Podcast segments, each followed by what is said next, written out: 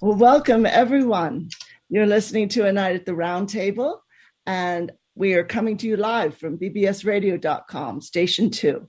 My name is Caroline Oceana Ryan. I'm an author and channeler, and I'll be your host this evening. And I'm here with my really brilliant co hosts, energy healer and bioenergetics expert Vinayak, energy healer Randy Miller, psychic medium and soul historian Omena McGee, Faction 3 White Knights Rama Berkowitz and Tara Green, and our panelists Penny Christoffersen and Micah Green. So, our guest today is international award winning conscious musician, ascension guide, and Reverend of Global Ministry, Reverend Dr. Paul Luftenegger. And he will be on in just a few minutes. So, we look forward to that. And this is a very interactive show. Uh, please do call in if you've got a comment or a question for any of the co hosts or our guest. Doesn't have to be exactly about what we're talking about, but maybe just sort of related to it. So please do call in. The numbers to call for station two are 888 429 5471. That's 888 429 5471 or 323 744 4841. That's 323 744 4841, dialing in the US. So wonderful. To start us off today, we're going to have a short meditation from our friend Omena, and then we'll bring our guest on. So, Omena, I'm going to pass that talking stick to you now.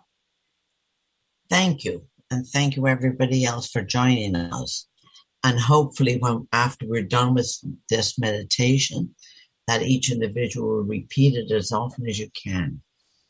I'm going to see if i can record it because i want to do that. Recording in progress.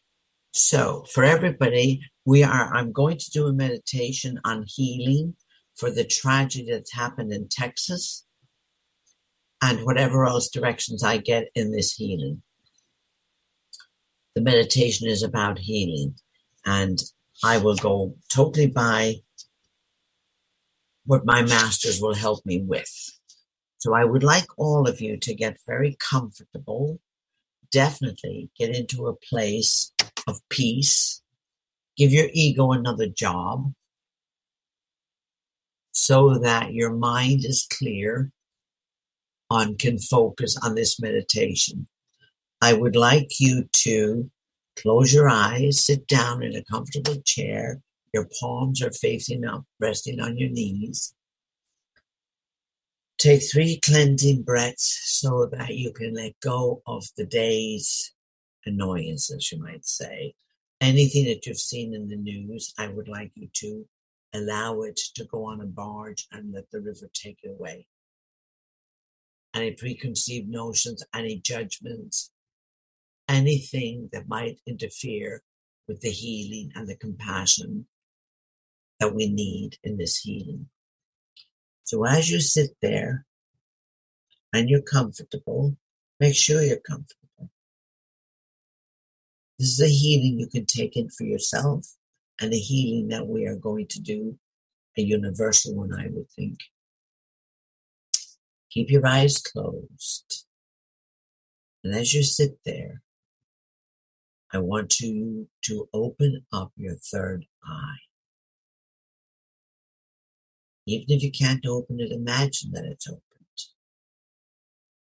And focus on the view. Your third eye is going to expand. And you're sitting in a meadow. It's a very beautiful green, yellow, every color under the sun the the meadow is surrounded by trees all the way around. It is a circle meadow. And all the way around you, these gorgeous trees that are a barrier. You are looking in on the meadow and you're going to walk down 10 steps. And as you walk down the 10 steps, you view the meadow and there is a circle of chairs. The chairs will appear as the circle gets bigger. And you go from number 10 to number 9, number 8, And each step, you're letting go of your worldly thoughts, possessions, everything you can think of. You're on number seven. And as you climb down to number six, you're going to feel your energy shift. You become lighter. You start peeling off all the lives, annoyance, all the trouble that we have. Go to number five, number four, number three. And as you descend to number two, in front of you, you look up to the clouds and you see this beautiful golden disc. It doesn't look very big out right now. And as you go to number one, you find the pathway to the circle of seats and you find your seat. Now you can invite whoever you want to this seat. Your guides, your loved ones that passed over, people that are in your life now that you're very close to. You can invite them to come and sit with you. It is going to fill up of souls you don't know, not consciously you don't know. And we are all one where we are right now. All the souls are going together.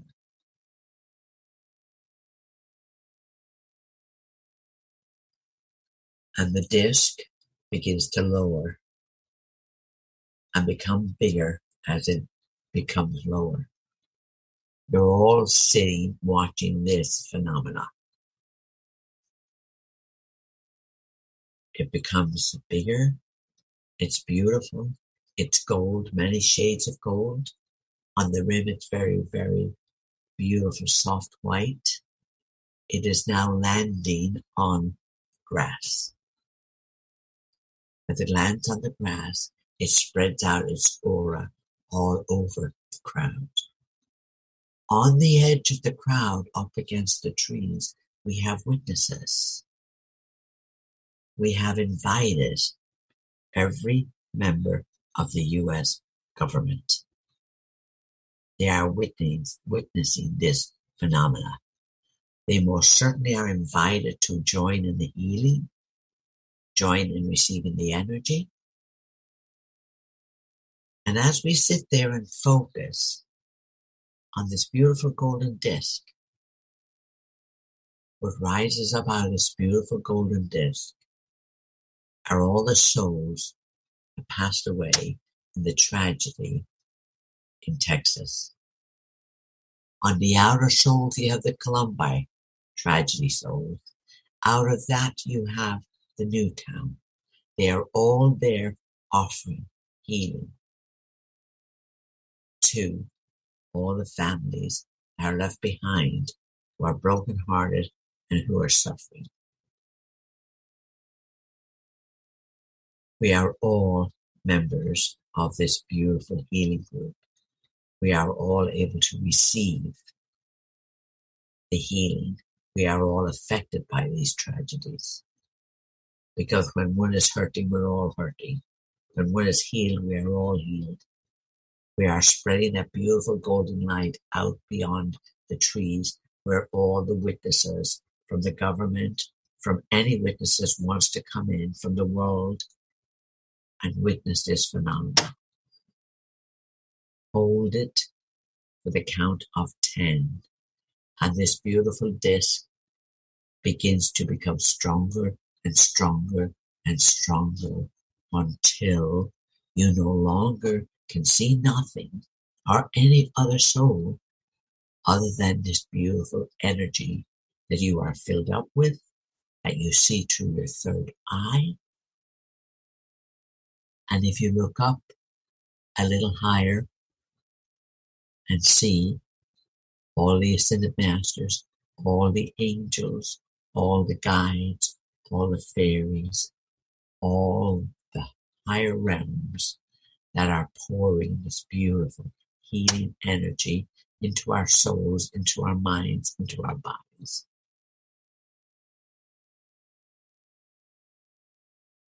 Soak it up. Heal your broken heart. Heal any sorrow that you have suffered in this lifetime. Clean up the energy and allow this beautiful healing energy especially for the survivors, because the souls that are in the circle that have passed over are whole, happy, healthy, and wealthy where they are. And they're pouring out the healing energy to those who are left behind as affected by the tragedies, even if, even if it's vicariously trauma that you're affected by. Give it up into the golden disc. The golden disc has the power to take it away and transmute it and hopefully heal the hearts of hatred, prejudice, heal the hearts of those left behind who are broken hearted, the loss of their children, of their wives, and the wife whose husband died of a heart attack today. She was killed in the school. Her husband died of a heart attack leaving four children. Hold them in that circle, in that beautiful golden circle. Anytime you think of these tragedies, visualize the golden circle because it holds the healing and you can send it to them like a disc You can send it out every time you think of it. So sit with it for 30 seconds. Inhale deeply. Feel it going through your body. Feel it sweeping your body all the way to your toes and allow it to come all the way back up again and have it run through the top of your head.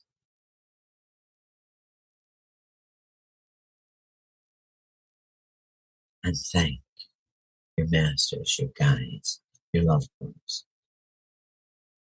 for this opportunity of healing. And when you're ready, you come back up the steps and join us in the room where we are tonight. Amen.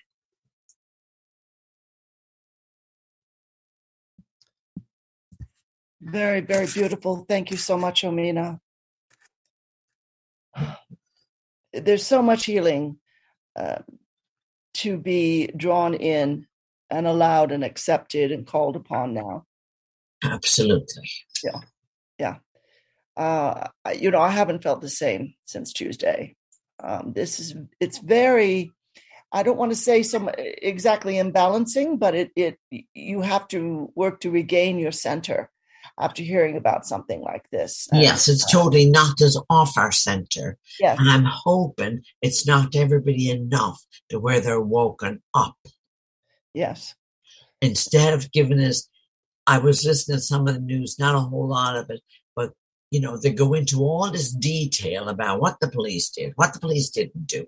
This guy put it up on Facebook. He was going to do it. He put it on Facebook that he shot his grandmother yeah. this kid did. Okay. And it's like, I don't want to hear all the talk and I want some solutions. Yes. Yes.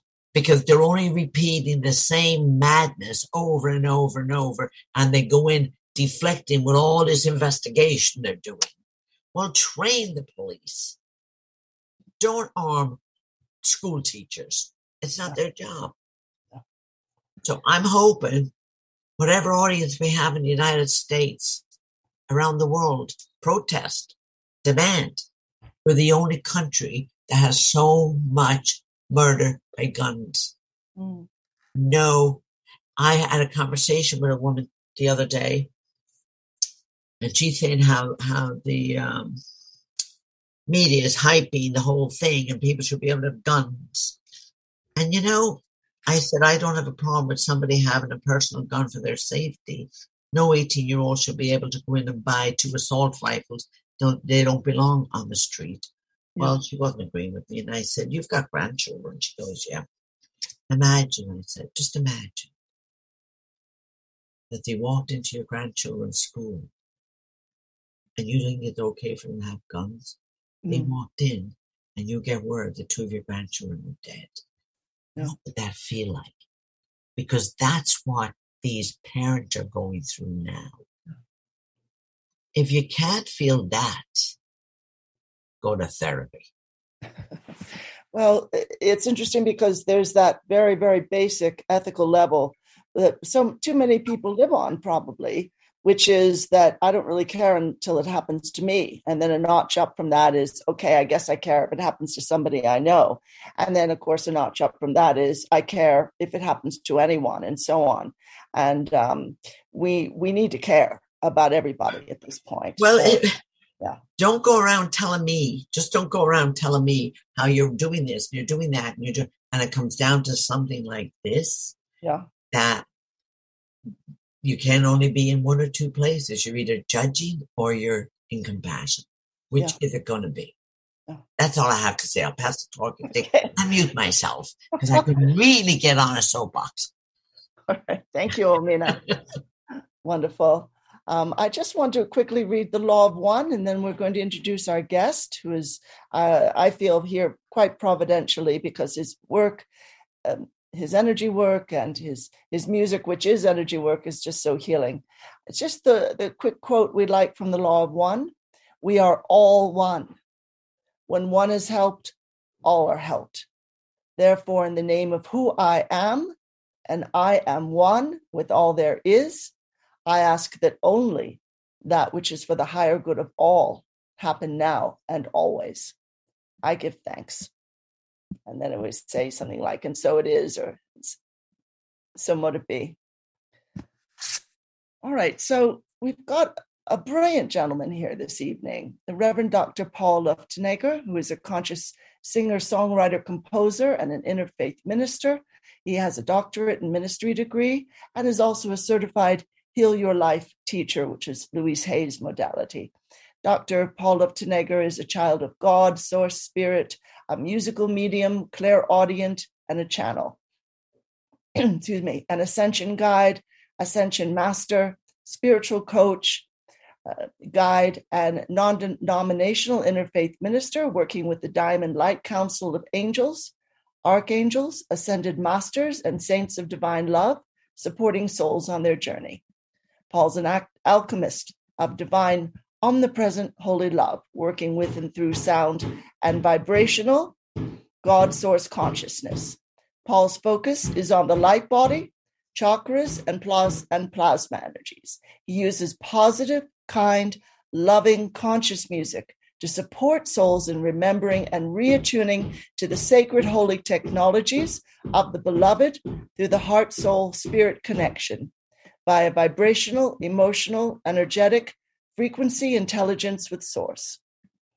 Paul works for and with source or God's divine love, answering the call to serve and support souls as a sacred instrument and vessel of the beloved. His conscious music is used all around the world in healing centers, hospitals, hospices, spiritual celebrations and retreats, workshops, clinics, churches, temples, synagogues, spas, schools, seminaries, and more. What I find really astoundingly beautiful is that um, when Louise Hay was honored at her 90th, which is also her last birthday on this earth in San Diego, California, she was honored with Paul's conscious and utterly beautiful music. He was part of that celebration that was broadcast around the world on the internet. And in 2017, Louise Hay transitioned peacefully while listening to Paul's music, which is so, so amazing, I feel. Um, his focus is on nurturing self worth and self love within the listener. And he's a leader in this new genre of music that he calls conscious healing music to empower the listener's heart and soul to thrive with divine love frequencies. And Paul's been invited to the NGO division of the UN headquarters in New York City five times to speak and sing his conscious music for the International Day of Yoga, the International Day of Women, and the International Day of Peace.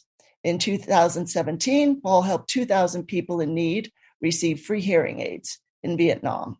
And he's just had a host of, awards for Diamond Light, the song and the album. His eighth album is titled Spheres of Love. We'll hear some of that this evening.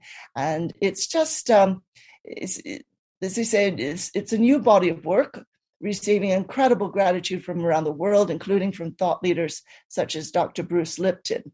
Um, I love what Oprah Winfrey commented on Paul's music. Lovely, lovely, lovely. You bring great solace, peace, comfort, and joy. And Dr. Christiane Northrup has said that Paul's music and voice go straight to the heart. He's a combination of soulful innocence and extraordinary music ability with a great source sense of humor. And he appeared live on Dr. Northrup's Hay House internet radio show. Um, New York Times bestselling author Esther Hicks has written to Paul that she says, sitting here with happy tears flowing as I listen to your beautiful music. Uh, Anita Moorjani, also best-selling author, says, "I love your music. I bought all the albums, listening to them over and over. Thank you for sharing your music with the world." There's almost too many awards here to mention. we'll be here all night, um, but I just want to say welcome, Paul, and so glad you're here. And it's so perfect. Your your music, your whole life energy, I feel, is is so important to healing. And you've even got this beautiful phrase you sing in um, in one of your songs come on and heal the world. So uh, welcome. Very glad you're here. Oh wow. That was quite a big um, that was quite a big read and thank you for sharing. Sitting here i'm kind of um, i feel uh, almost uh, in awe of the fact that that could even happen to be quite honest and i just have to say that meditation we shared tonight was absolutely gorgeous i'm so grateful that i was a part of this so thank you yeah. Well, thank you for being here, and um, you know we'll we'll talk about that a bit because I I want a bit of your input, at least on um, what has happened in the U.S. and how you feel conscious music, particularly at a time like this, whether it's for this country or any other, because certainly there are countries that are in perpetual war, you know, and have been um, for decades. So it's not like we're the only ones who suffer, but you feel it most poignantly when it happens on your own doorstep. And um, I, but I want to start to begin with, you know, your life led you down a conscious spiritual path. It seems straight from the start. You came in as quite a curious young soul, and in your music, I know, for instance, you know, you talk about growing up in a small town. One of the uh, tunes on um, uh, Spheres of Love, your most recent album. I feel like, from what you've said about your Catholic upbringing and how supportive your parents were, that you were able to move beyond the dictates of Catholicism and maybe some of the narrowness of it. But I'm wondering, was there ever a clash there? And did you have to push your way out of some of those teachings to get where you are now? Well, that's a big question. Um, yeah. Here's here's the thing. Um, I feel like I chose to be Catholic before coming for a reason. Um, and I think it was to enable me to have a spiritual identity before I re- left my youth, let's just say. And it was very good for me, actually. I have, I'm very grateful to the Catholic um, teachings that are of the non dogma sort of style, if you will. Um, and that being said, I feel like it was a starting stepping point in my life. But I also had incredible priests that were part of my um, my early childhood, which I I wouldn't be the man that I am today without them. Actually, so I think the the Catholic people that I've known in my life. I, I went to a church actually called Holy Angels, um, and it was a beautiful experience with my family. Before I think I left that cocoon of my childhood, um, and I'm very. I always felt like I was at home in the church with God. So um, that was a big part of my my upbringing and then obviously i there's certain things that i I've, I've, changed over the years and i don't feel like i need a mediator from myself and god now um, i think a priest is a wonderful guide but i think that there comes a time in our evolution spiritually where we have to then become one with god source call it the universe whatever we like actually um, someone recently just said call god pepperoni it's okay and i have to say you know this is sort of where i'm at as an interfaith minister yeah, wonderful. I'm wondering, it maybe the whole world is at that place that you're describing without fully realizing it yet um, and reaching for a bit more. Um, I think there's an awakening happening that most religions are part of the old construct, the old earth. And yes, there's some beauty, to be found in many of them. Um, but maybe we are, like you say, moving past the need for a mediator. Mm. Uh, really wonderful. You know, you describe your role as an alchemist of divine, omnipresent, holy love. You work through sound and vibrational God source consciousness. Um, and I find that fascinating because I have been feeling that we're going beyond language on this planet. We're starting to become increasingly intuitive and telepathic. People talk about this inner net where we're all interconnected in consciousness and becoming increasingly aware of that. And I'm wondering, though, there must be a lot of musicians out there. I used to wonder when I was a kid in the 60s and 70s, what, you know, does this person realize what they're saying? I would feel sometimes like one musician or another was moving into the light in ways that the music industry didn't really want them to be moving into, or um, they were wanting to impart some truth that uh, people would say, well, stay in your lane. That's not for you. And, uh, you know, is it possible for the well intended musician to offer music that has a healing quality vibrationally, even though without maybe even realizing it, even though they don't um, they don't call themselves a conscious musician. Mm. Well, the answer would be um, yes to everything um, that you've just said. I believe deeply. Um, I think what's really interesting about music, which a lot of people don't really think about, or at least perhaps maybe it's expanding in, in its awareness. The reality is, is that it's interesting where the voice is when you're a singer. It's between the heart and the mind, right in the middle. And I think it's interesting that you also have to breathe through the upper to get to the lower and it crosses over the voice. So I think, first of all, there's music with the voice, which is unique. And then there's music with an instrument. Both are full of soul and vibrations from within. Mm-hmm. So I think what's really interesting is that as as a singer or as a musician, we essentially bring our energy outside of our body into either an instrument or through our voice and it's from the inside to the outside world, but then it goes into another person for it to be really received. Mm-hmm. And I think when you realize the music comes from inside to the inside of another human being, this is not a small thing. And I think we need to really understand that music has not increased in price. It's actually been lowered and devalued in price I don't believe it's actually gone up since 1970, if my information is correct. And I think we need to look at our value systems today more than ever before with what we're talking about, what happened just this week. Our values are being tested right now. And I think that we need to get to the bottom of it actually sooner than later.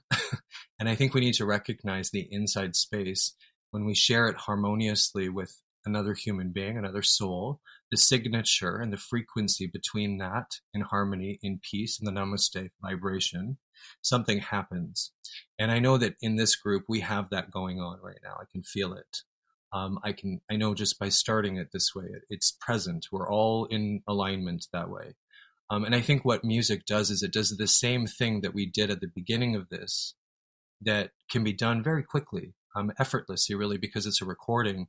And the one thing that I've made a point of doing is every single song that I've created is does not have third party money in it because it has clear energy that was given to me as a gift from others that's in the music. And that's a very different frequency. So it was created clean. So it doesn't have any, you know, any, any organization or I don't owe anyone any money. And I own all of my own, my own music.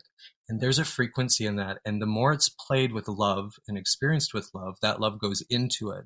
And it's like a conscious battery that is constantly in the quantum evolution. So I really, I think that we need to really look at, you know, when, when we're in music with a musician or with someone, the intention, who's involved, what's going on, because all of that frequency is in it. And I think that the music industry is loaded with, um, you know, some really concerning kind of people involved that don't really understand the intention of what music is. So I just wanted to sort of that was a big question that you asked, and I need to sort of answer it appropriately. So. no, that's fine. Whatever you decide to share is fine because really my questions, you know, I just wanted to assure our guests my questions are just springboards for you to use to say what you feel is important right now. And mm-hmm. I think it would be great if um, our producer Don could spin one of your tracks off of Spheres of Love. I would love that. Is there a particular tune that you feel would be helpful considering what we've been through uh, especially in the U.S. this past week. Absolutely, and I actually, while you were while we were in that meditation, right after that, I instantly um, And I wanted to just bring up the angels, the archangels in particular tonight. And I've had this guidance this week, but I want to bring up Archangel Michael, which is the angel of the north tonight. I'd like to bring up Archangel Gabriel, which is the archangel of the south tonight. And I'd like to bring up Archangel Raphael, which is the angel tonight of the east. And I would like to bring up Archangel Uriel tonight, which is the archangel of the west. And I'd like to just have everyone that's listening right now just sort of embody and understand just the directions of that purity around us. So, north, south, east, and west, wherever you are, and just to bring that together first. And the song that I'd like to bring into focus tonight is the um, the Angels Are Listening, which is uh, track number seven, I believe, if it's numbered correctly. All right, wonderful. Um, Dawn, when could you do The Angels Are Listening? Could you spin that for us, please? And do you want to do the whole song, Paul, or what do you think? Just the first minute of it, or? I think it would be good if it's if it's possible to do the whole song, and we'll just do this one tonight. I feel good with that. At least you know if we if we have time later, perhaps. But I think the whole song would be helpful with the energy that we've had. Oh, beautiful! All right, thank you. Yes, Dawn, thank you.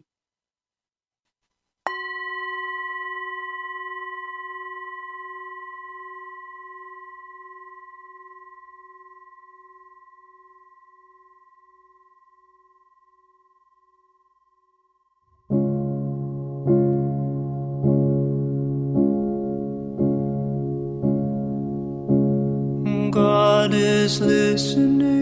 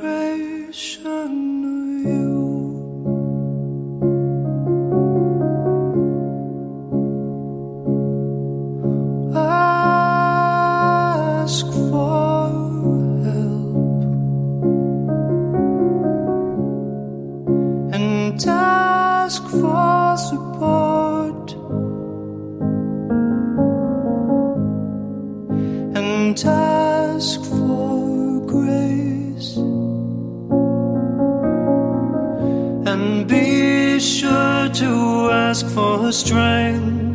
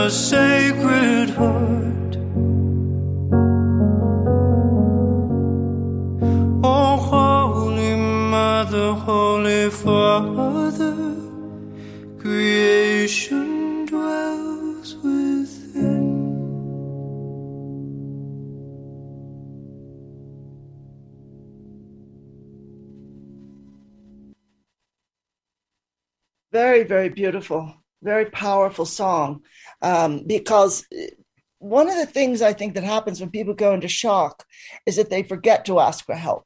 They close down very self protectively, and also the mind kind of goes blank. And if somebody who loves them sees they're in trouble, they may not even know if it's okay to offer help and um, they may feel like, well, particularly if it's a, a, gentleman who's having a rough time, other men may just back up because this guy is at an emotional level, and I don't know how to deal with that from other men, or I don't want to embarrass him by seeing him, you know, uh, when he's crying or whatever it is, and um, it's it's so important. Uh, teenagers also not always good at asking for help, and they're the ones who need it the most.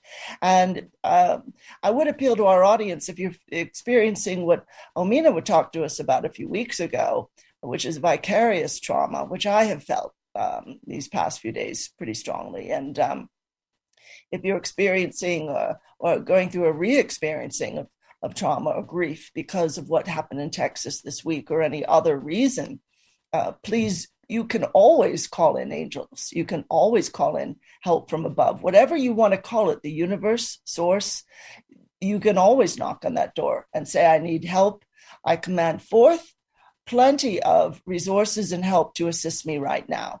You don't even have to say, please help this, help me, kind of like you're in helpless state, um, because you're never helpless. It just feels that way. Call it forth with a lot of authority. And I mean, I do this thing where I yell at my spirit team when I expect some action.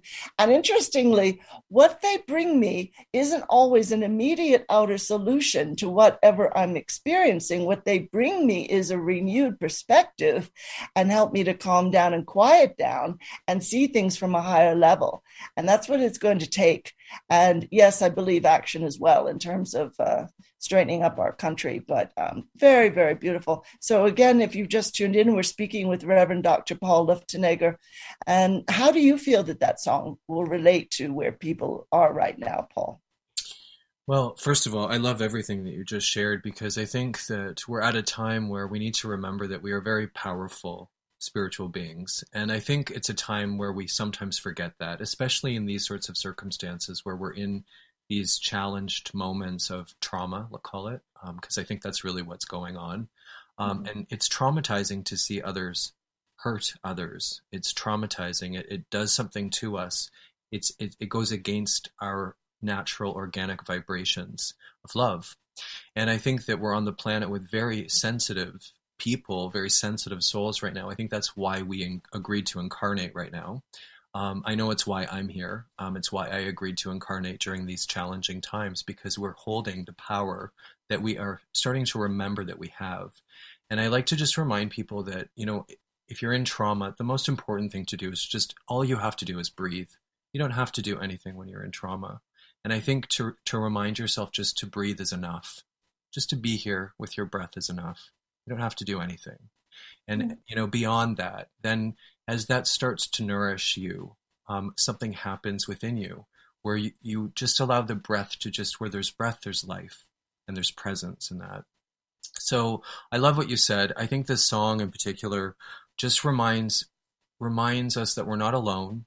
You know, we're not alone in this. Um, and I think to remember that when you feel alone, just to ask for help and just to remember that when you ask for help in divinity, it always comes because you ask with love and you are always provided what you require to nourish your, your life force energy.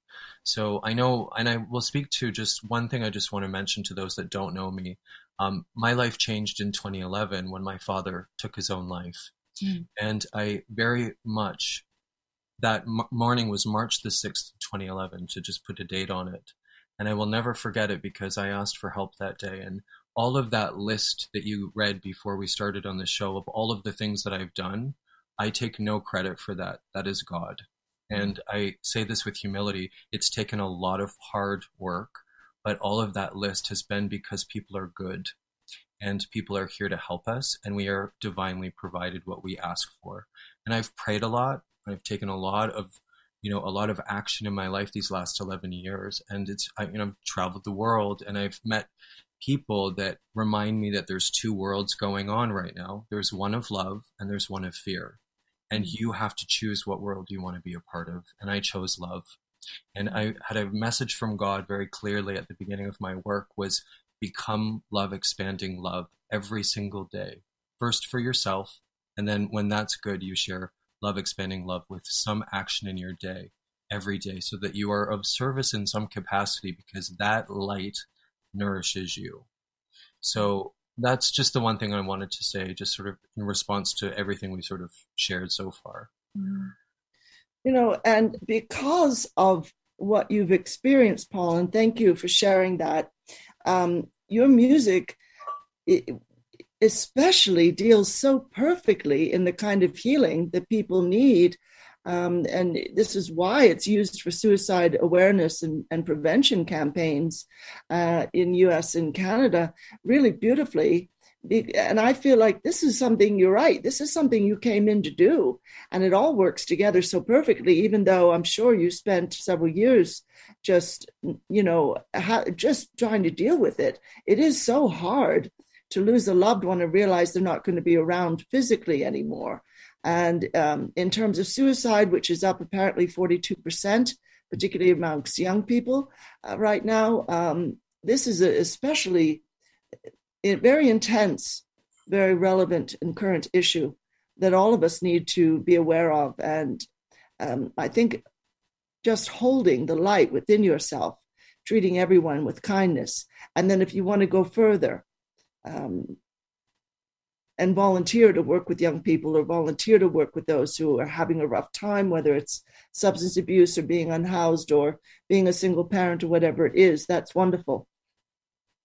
Not everybody's going to be able to do that, but we can ask, what can I do to help? Absolutely. So now I'm wondering, Paul, when you go out to play in front of people or you go to record in the studio, are you consciously setting out to heal people with your music? Or is it is it mainly creative self-expression or a mixture?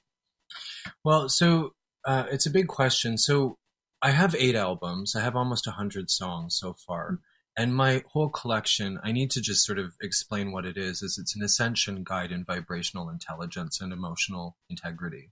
Mm. So it started, you know, obviously I started singing in 2011 again, the year that my father died.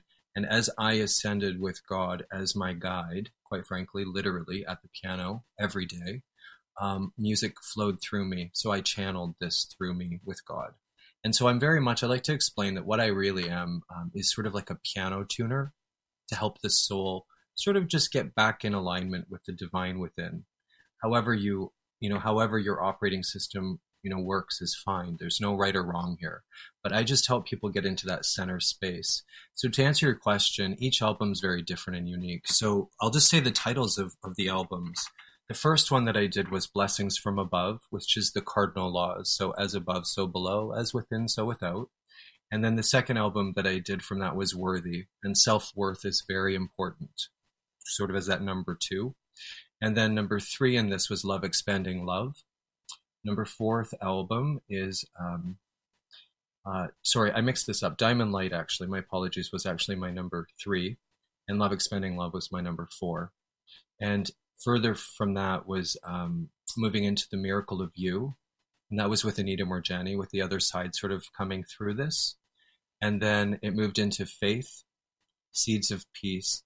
And my last album is Spheres of Love, which is all about becoming sort of whole and allowing yourself to be fragmented. You know, you can be broken and whole. You can be fragmented and whole. And I think that we need to remember in these times that we are sort of fragmented, a little bit broken, but in that brokenness, we're also whole. And, you know, the paradox, I just want to share like one of the reasons why I did this last album.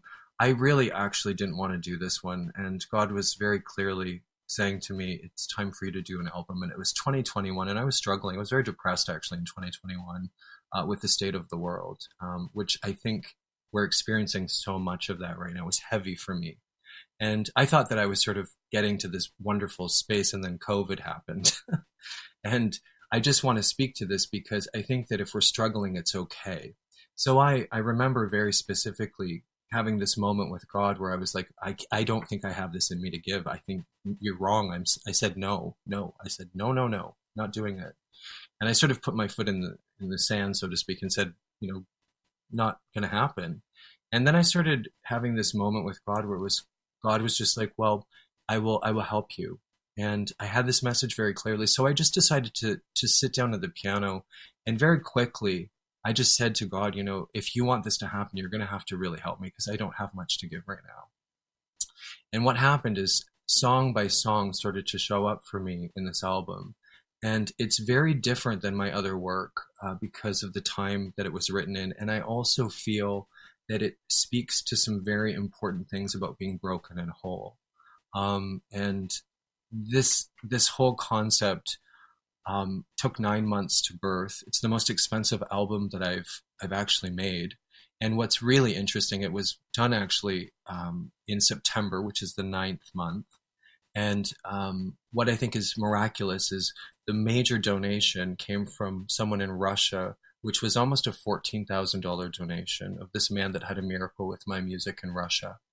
And I just think that's so fascinating right now, especially, you know, everybody is speaking to the Ukraine, and of course we need to. But I, I'm concerned about Russia, um, Russians, because I know many Russians that are beautiful. And I just, you know, I think we need to remember that we share this one planet. We are one crew. And I think in this album, that sphere reminds us that love is round and whole. There's no end and no beginning. Um, a sphere is sort of the shape of, of my soul, is how I feel, um, which is why I actually sort of titled it this because I feel the soul is round. There's no, there's no, um, everything's equal distance in it, and round has no sharp edges either, and it reaches out very beautifully, energetically, as, as a round orb. Um, so this this album has that energy in it. Um, so that's sort of the answer, I guess. that's fine. That's wonderful. I, I love the lyrics of Broken and Whole. And I, I, as soon as I saw that, um, when I first started listening to the album, I thought that's so great because everybody has brokenness and yet everybody has wholeness at the same time. And even say at one point, you know, I'm a sinner and a saint. I'm rich and poor. I'm gay and straight. I'm black and white. I'm so successful, but I feel I often fail. I love to love in a world that loves to hate and it's um and then you know you end up just saying that you're you know a piece of it all. It's very very beautiful um because you also say i'm so lost and always found. Everybody is everything.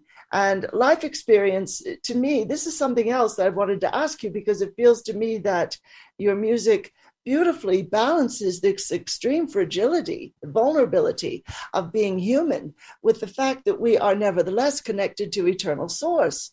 And the two things are so strange some days. And I have not felt that more acutely lately than I have the past month, and especially this past week. And I think that you, you celebrate that, which is very, very beautiful. Um, and I have to thank you for that because um, a lot of people don't like paradoxes. That they're, kind of annoyed by them, especially in the U.S. culture. We want everything to be very clean and straightforward, and it's not always. The poet is going to understand that no, it's all a matter of juxtaposing uh, apparently um, opposing forces at times. But I just want to quickly ask about the Diamond Light Council that you work with. And these are angels, archangels, ascended masters, saints of divine love. So you call on them. Do you speak with them intuitively? How does that work exactly? It just yeah, sounds. So the diamond light, um, you know, this is a really interesting experience that I went through, and you know, I'll share this. So it goes into the twelve stranded DNA for me. So the diamond light, I think it's interesting when you start looking at um, diamonds in particular. First of all, they're they're carbon, which is a carbon-based environment, as we know Earth is, and it also is interesting because in carbon, when it's compressed, it's able to really fragment light. So I feel like it's very connected personally to the 12 stranded DNA. And my counsel has always been to connect both sides of the double helix with the d- divine diamond light from God or source, universal love that way. So when you bring that into our body, I always like to bring up the DNA and just allow it to really just cleanse the DNA within us. And it's very important that we do this right now, I believe. Um, and this this particular Diamond Light Council that I work with, you know, I, I just want to bring up someone that was very much a part of my youth was um, Sylvia Browne, actually. So she's been a part of my team through the veil.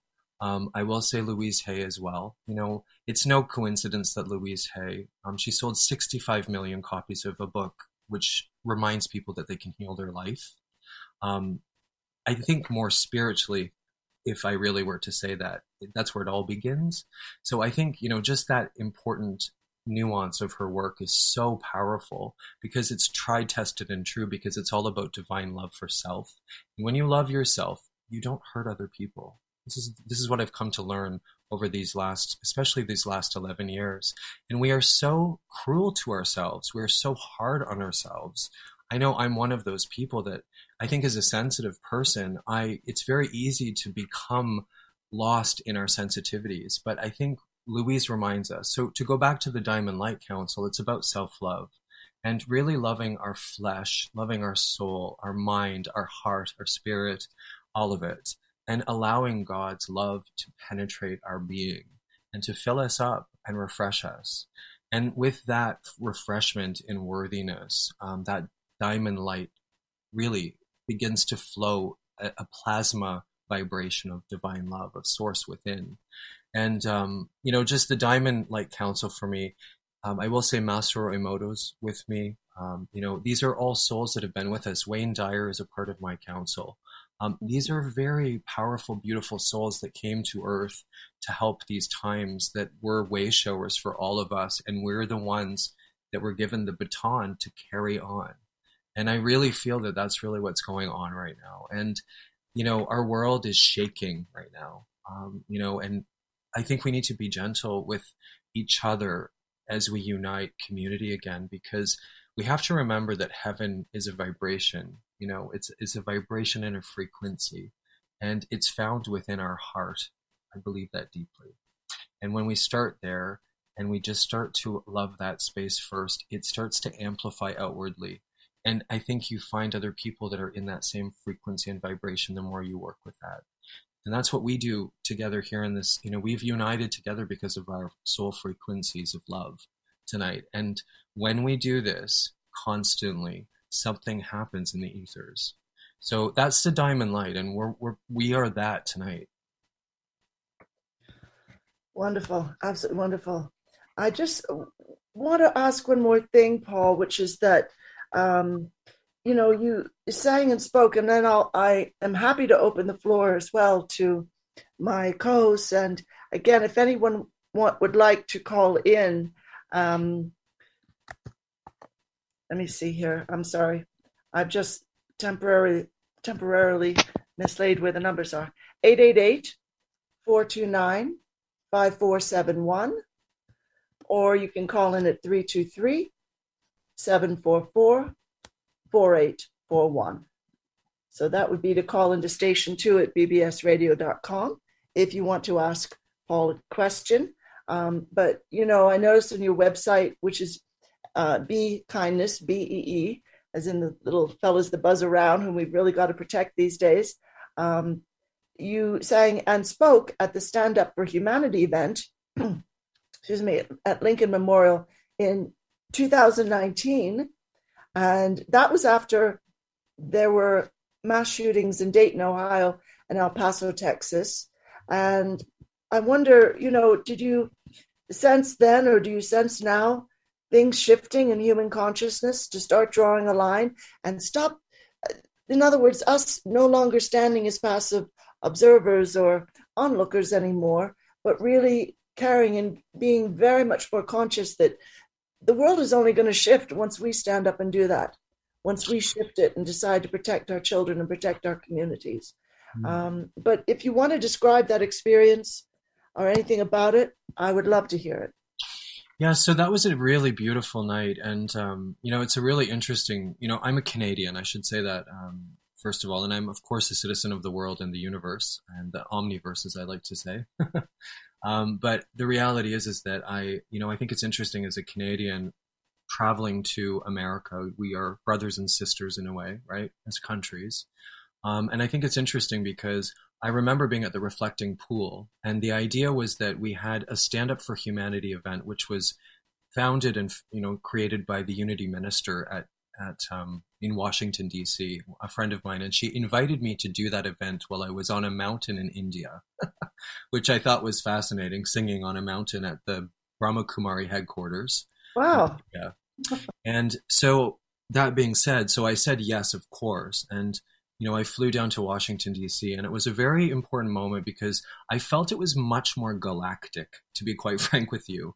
Um, and what was really interesting is they, uh, quite a few Brahma Kumaris were on the stage sharing, you know, the stage with me, as well as um, Dr. Uh, Michael Beckwith was there, which was, you know, an amazing. It was the first time that I had met him in person, um, and um, also what was really fascinating is Marianne Williamson was a part of that event, and she was running to be the president of the United States of America, which is no small thing. so it was a very uh, interesting, auspicious you know, moment in time and space where we were there to stand up for humanity before the insanity of COVID. it was the summer before COVID, really, um, where that all started. And what I think is really interesting looking at it in retrospect is we held a vibration and there was the in- intention was to hold a light as the sun set during the darkness and to be the light outside of our body once the darkness came It's very interesting when you look at the times that we're in right now. And I think all that I just think is so beautiful to reflect on saying this out loud tonight is that we have a light inside of us. It's our love. And it gets to be on the outside of us in the world. And if we do that, all of us, which we're doing tonight, we're modeling this and vibrationally doing this energetically tonight, something happens. And I know that this is no small little group of people joining us tonight. We are very powerful, beautiful souls, and we have free will. And with that free will, when we don't consent, something happens. And I don't consent to a lot of the things going on in the world right now. Do you? I don't think you do. And I oh, think heck no. we get to say we don't consent. And you know that that power which quite frankly it seems to be up to be tested right now with a lot of governments and a lot of things going on in the world. And i say i still do not consent. And you know what? My soul is eternal. And people need to remember that long beyond this incarnation all of these souls that do whatever they do are responsible for what they do and I do not consent to a lot of these things. And I think to remember the power within that alone is where all power comes from. So I just think that, you know, to answer your question at that Washington monument it was a very powerful moment. And I know a lot of things happened that, that night.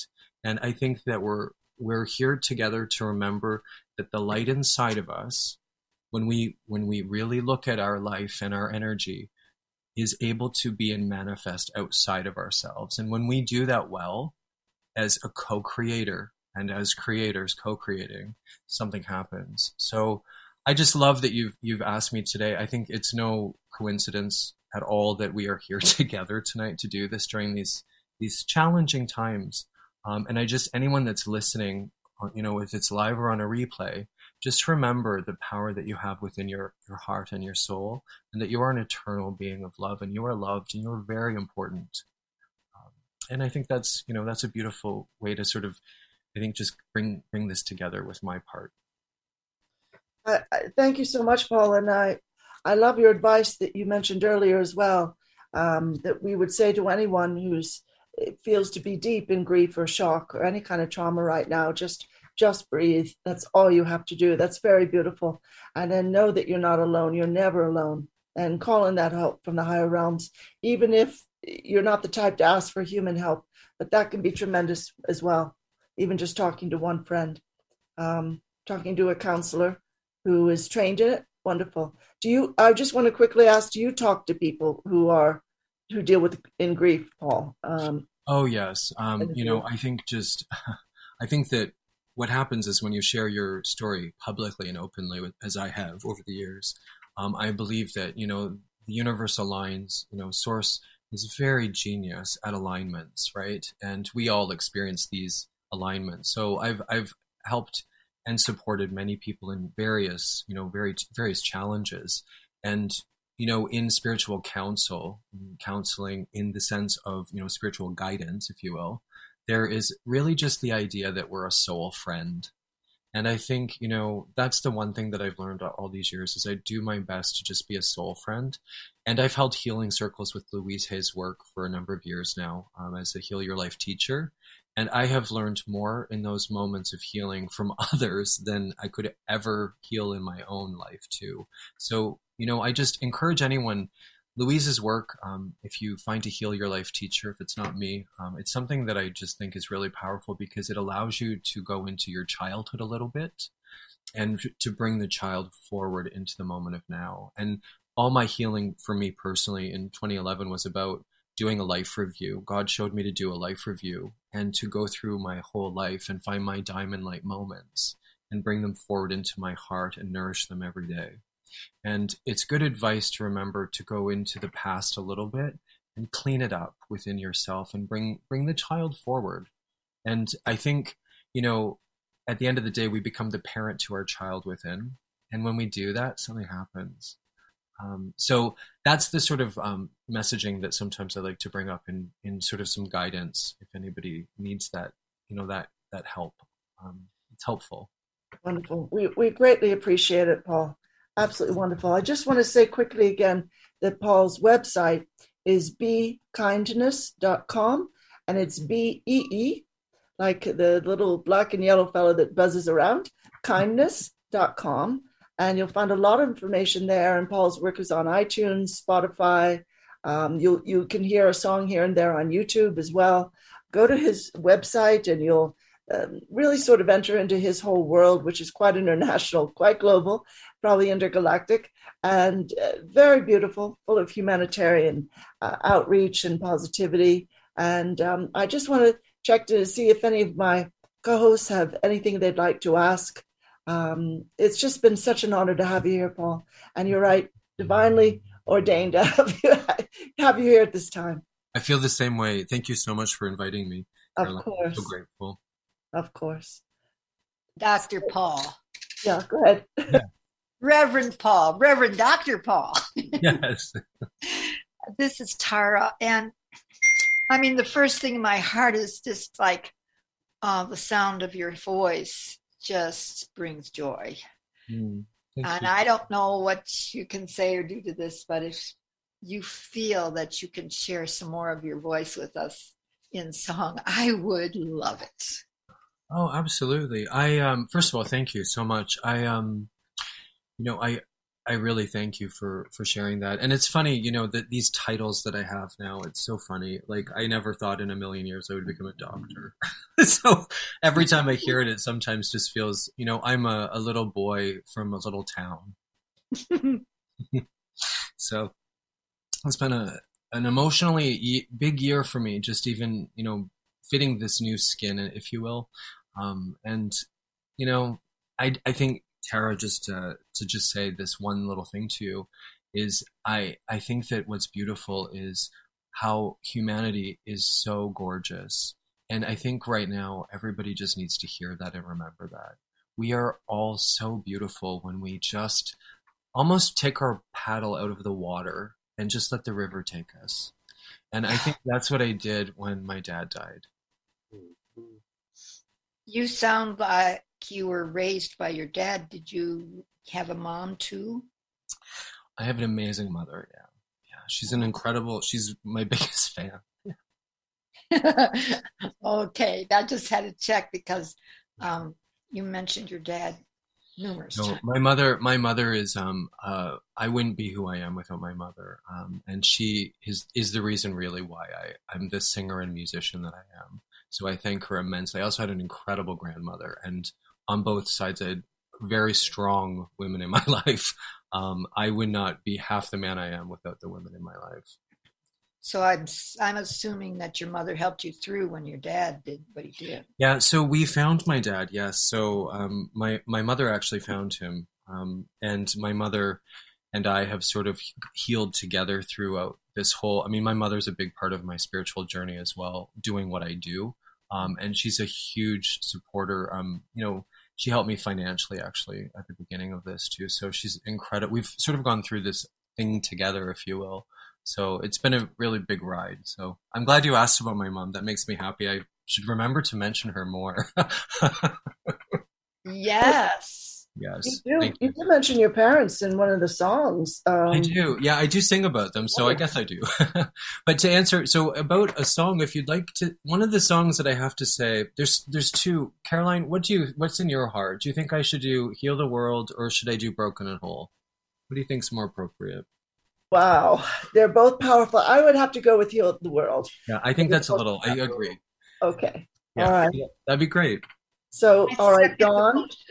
Uh, I don't know, Don, are you there? Um, that we could play another track from Paul's. I, I am here, but uh, I don't see "Heal the World." Oh, so the title oh. track is "Spheres of Love." It Spheres has, of Love. Ah, okay, I'm "Spheres sorry. of Love." Got that. Yeah. I forget my title sometimes. it's in the chorus, that's why. All right, here we go. Thank you, Don.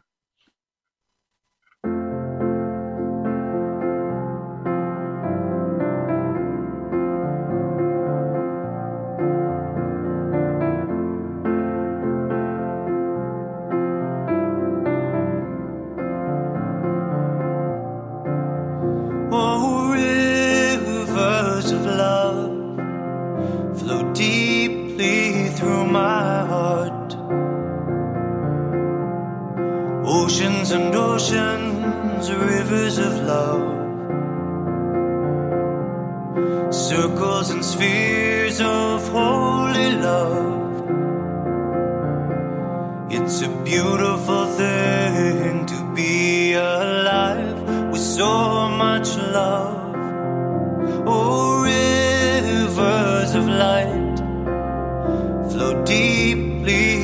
my soul. Oceans and oceans, rivers of light, circles and spheres of holy light.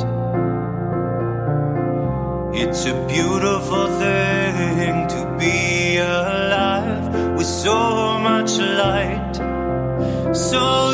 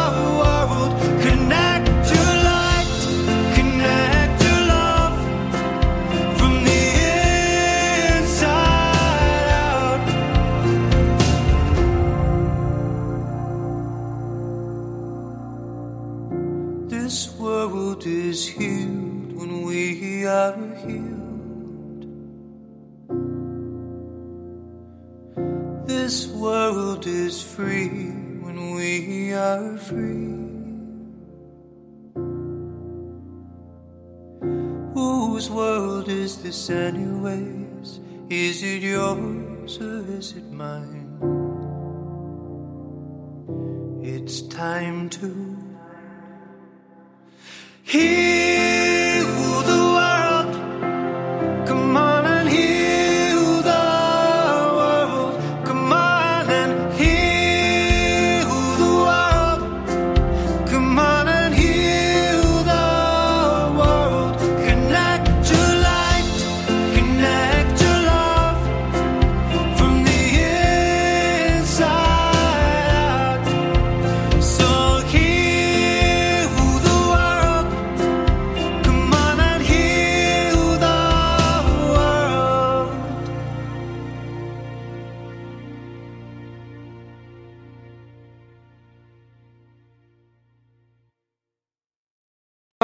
I was hoping to get through the hour without bursting into tears. I almost made it. Paul's music always just just gets to me. It's it's um I mean I have gotten teary eyed. First time I heard "Beautiful World," which is one of his. I think that was your first big uh, cut that you put out in the world and became known for, Paul. Yeah. Yeah, um, and I it just uh, you know completely flipped me upside down. And I just thought, wow, there's no way you can listen to Paul's music and not be honest with yourself about where you are right now and accept healing for those parts that require healing. I would say that. You can put that down amongst the, the famous quotes on your website, Paul. Thank you. That's a good one. and Paul, uh, this is, I just jump in here and just say that the thing I felt in my heart is two words let's dance. Yeah, I like that a lot. Beautiful. Yeah. Thank you for doing that. Thank you for that so much. Yes. Thank you everyone in the circle tonight. I, I really I see all of your beautiful pictures um, facing me and I'm just so grateful. Thank you so much. Well, thank you, Paul. We'll let you go. I know it's quite late where you are. And again, Paul's website is beekindness.com.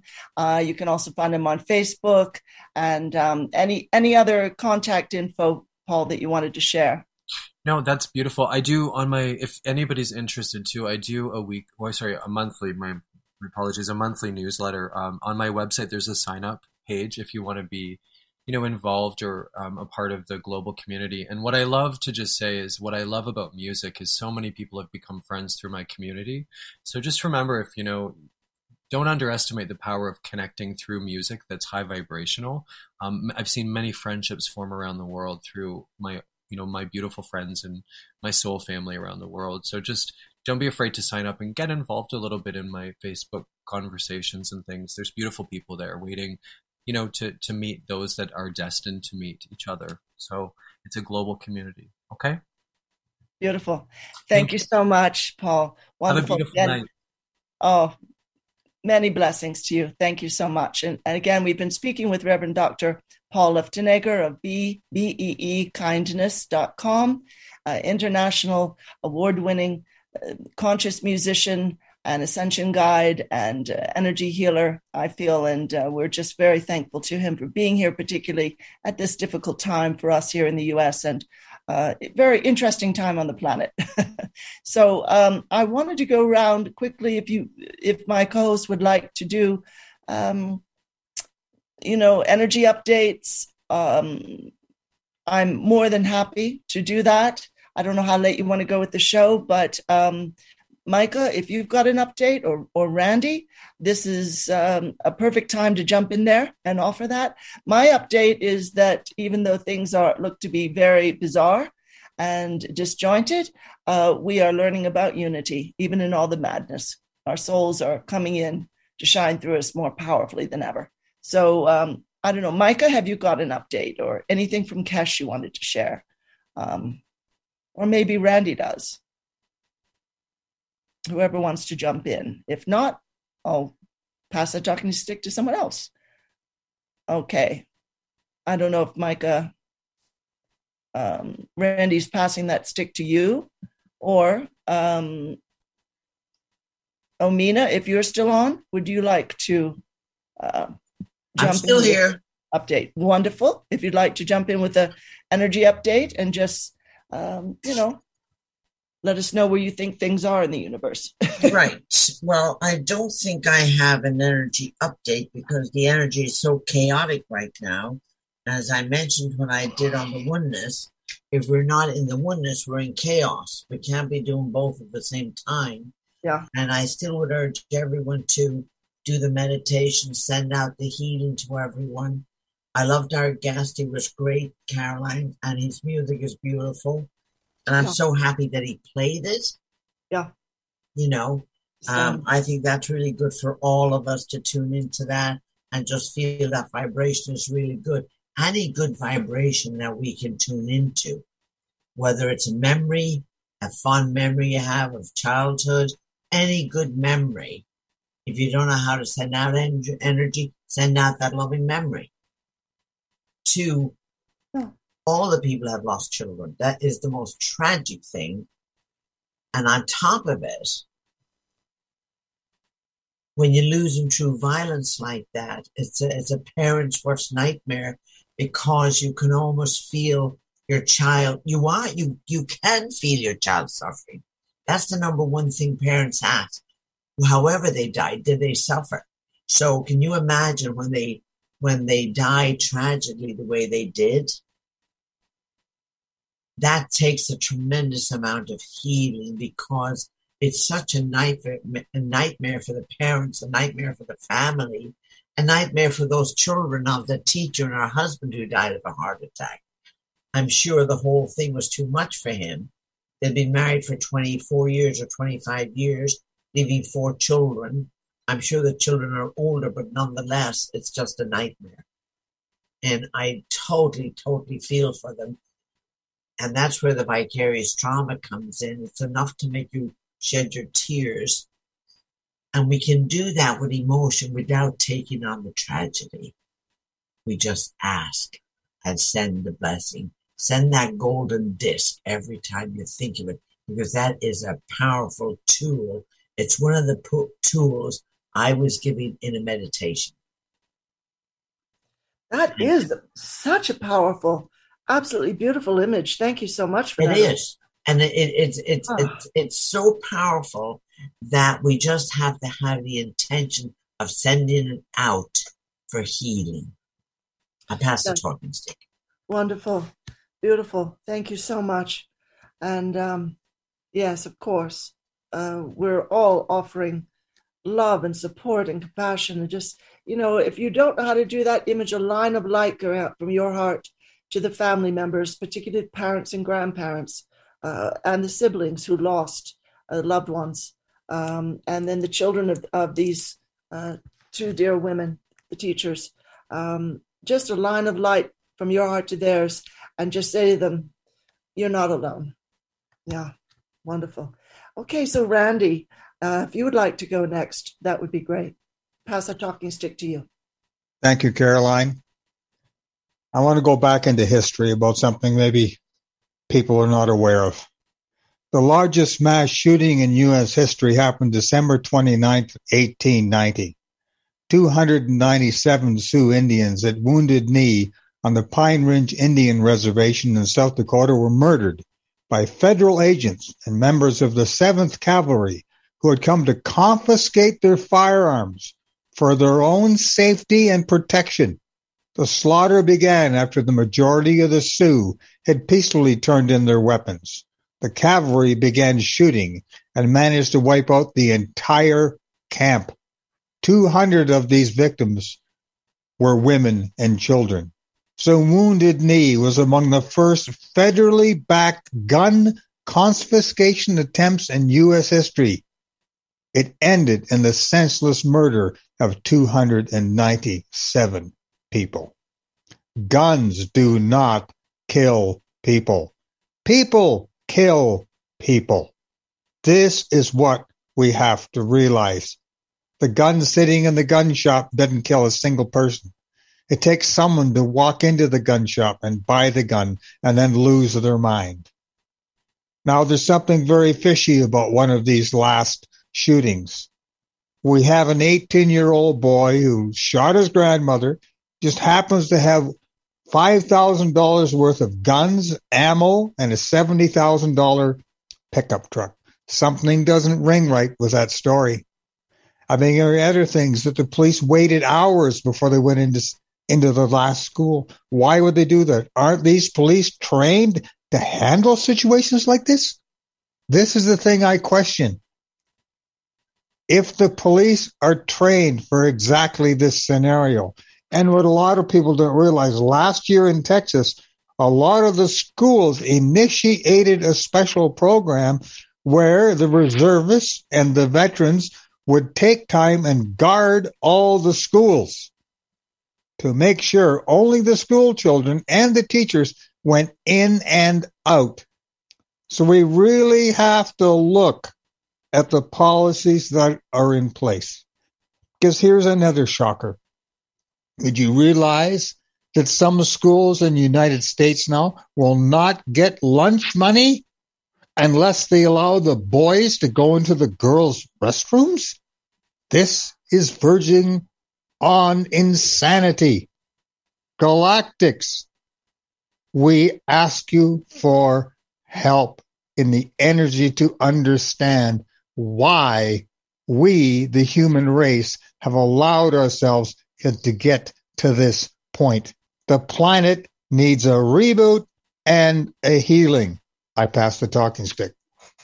All right. Thank you, Randy. Um, I can say for myself, I am powerfully um, behind gun law reform. I don't feel that guns answer, are the answer to anything, but um, you know, we do entertain different sides of and different viewpoints on the show, and it is a very open discussion that way. And so that's why you will hear varying viewpoints on the show. But um, okay, so I don't know, Penny, did you want to uh, chip in any ideas uh, before Rama and Tara? We can pass that talking stick to you if you'd like. Uh, otherwise, uh, Caroline, oh, I think Micah's ready now. Oh, Micah, are you there, sir? Friend of the North. Um, I don't know. He's still muted, Tara, and I'm not hearing from Penny either. So, do you and Rama then want to go ahead with your update, and from there, um, if Rama could give his White Knight report, that would be terrific. We can pass that talking stick to you. Greetings. Greetings.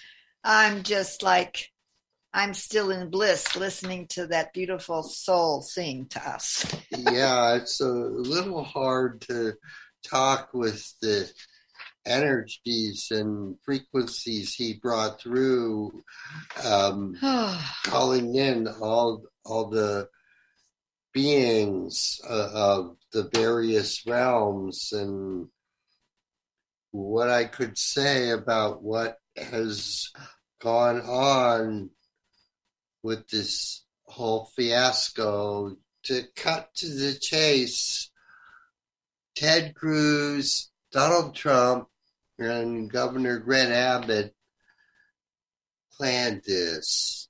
And it is about these life forms that are going to be leaving soon. And that's up to Mother and how I could just say, like Reverend Paul called in all the archangels, they are here. Make no bones about it. And the frequencies are very high. And like I was told today by Ranamu, they are in their very last moments and um, having kindness, love, and compassion is the best way we can walk through this without um, creating more samsara, so to speak. I pass the talking stick.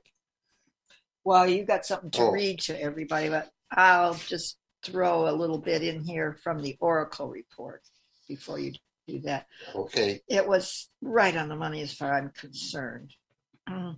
It's number one wind, and in parentheses, that Zolkeen, Solkeen, sacred count means unity of expression. And the moon is in Aries, which means that we got initial fire in our plate tonight. And we're talking about the fire of spirit. Yeah. And um, we're in the third quarter moon phase, which is com- complete tasks. In other words, wrap it up from that old paradigm. Complete tasks take personal responsibility for leading the way into the now moment of the new dispensation. The mission is look at it another way. I thought that was pretty bright. Very bright idea. And the uh, the space weather today is, like we said, one wind. People are aggressively verbalizing their thoughts. The sun is discharging a radical magazine, asking for action, displays a sensational front page. Like minds, especially Second Amendment opponents, call for radical changes to American society. It could not be truer. Heal the world, everyone. And it's in our hands, yes. Okay, so wiser heads prevail with the earth discharging quote. An old owl up in a tree. A wise old owl is quiet and watches all that's happening. A wise owl knows that there are other things happening and does not become distracted by what the quote other hand is doing. We know that a plan to capitalize on tragedy will always be taken when it occurs. We also know what happens when satanic values are instilled in young people instead of the golden rule. We take spiritual inspiration from what is blowing in the wind and persistently work around obstacles. Second chances may show up today, teaching us that what we believe is more than possible. The imagination is key today, and we are ripe for it now. Now that Mars has entered Aries, its home sign. Wow. Mars is also conjunct Jupiter and will make exact conjunction on Sunday, the eve of the new moon in Gemini. Okay, so Mars conjunct Jupiter, that's Mars is uh, um, it's our sister planet and it's the fifth planet, right? From the sun. And the Earth is the fourth let's see, wait a minute. Mercury, Venus, Earth. Earth, or the third planet. Third rock from the sun. Okay, so then Mars is the fourth planet from the sun. Right. Mars, and then Maldek, which is the asteroid belt, was the fifth planet. It used to be a planet, but it broke up. Yes. So it's got a, a belt around there asteroid belt. Yes. And then Jupiter.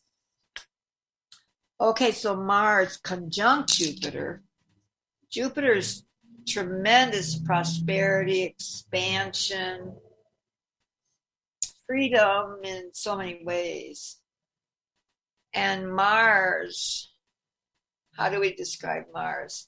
You know, they say men are from Mars, women are from Venus. Um, I would say it's a very direct uh, leadership role with forcefulness. Um, and uh, Aries is is the home signs for it. And Aries, we've got this this Aries moon, and that's the first uh, sign in the whole zodiac. So whole zodiac of 12, a whole 12, actually 13 if you add Ophiuchus. Ophiuchus is November 30th till December 17th, I believe, in the uh, 13 sign uh, travel around the uh, around our sun. Uh, the point I'm making is that we're not just going in the same orbit in the same place. Our sun is moving at 200 kilometers per second, and it's traveling back from whence it came. Whence did the sun come from? And where, where it came from is from the Pleiades. And we're actually on our way back there right now. It's a bit of a journey. Yet, um, uh, as we could go on from here. Uh, we were talking about the wise owl. We know that a plan to capitalize on tragedy will always be taken when it occurs. We also know what happens when satanic values are instilled in young people instead of the golden rule. Oh boy. We take spiritual inspiration from what is blowing in the wind and persistently work around obstacles. Second chances may show up today, teaching us that we believe what we believe is more than possible. The imagination is key today. We are ripe for it now. Now that Mars has entered Aries, yes, great initiation here, its home sign.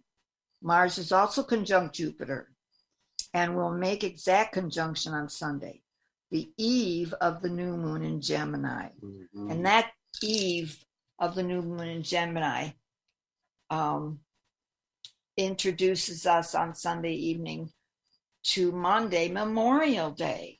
Yeah.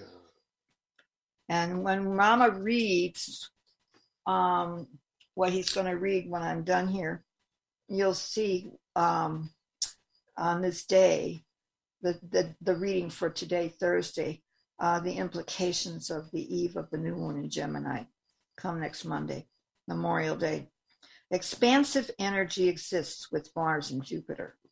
Among other things, as we are not playing into the archon's mind control, we can use, utilize this extra boost to fortify our imaginations. Imagine all the people living in a world of peace.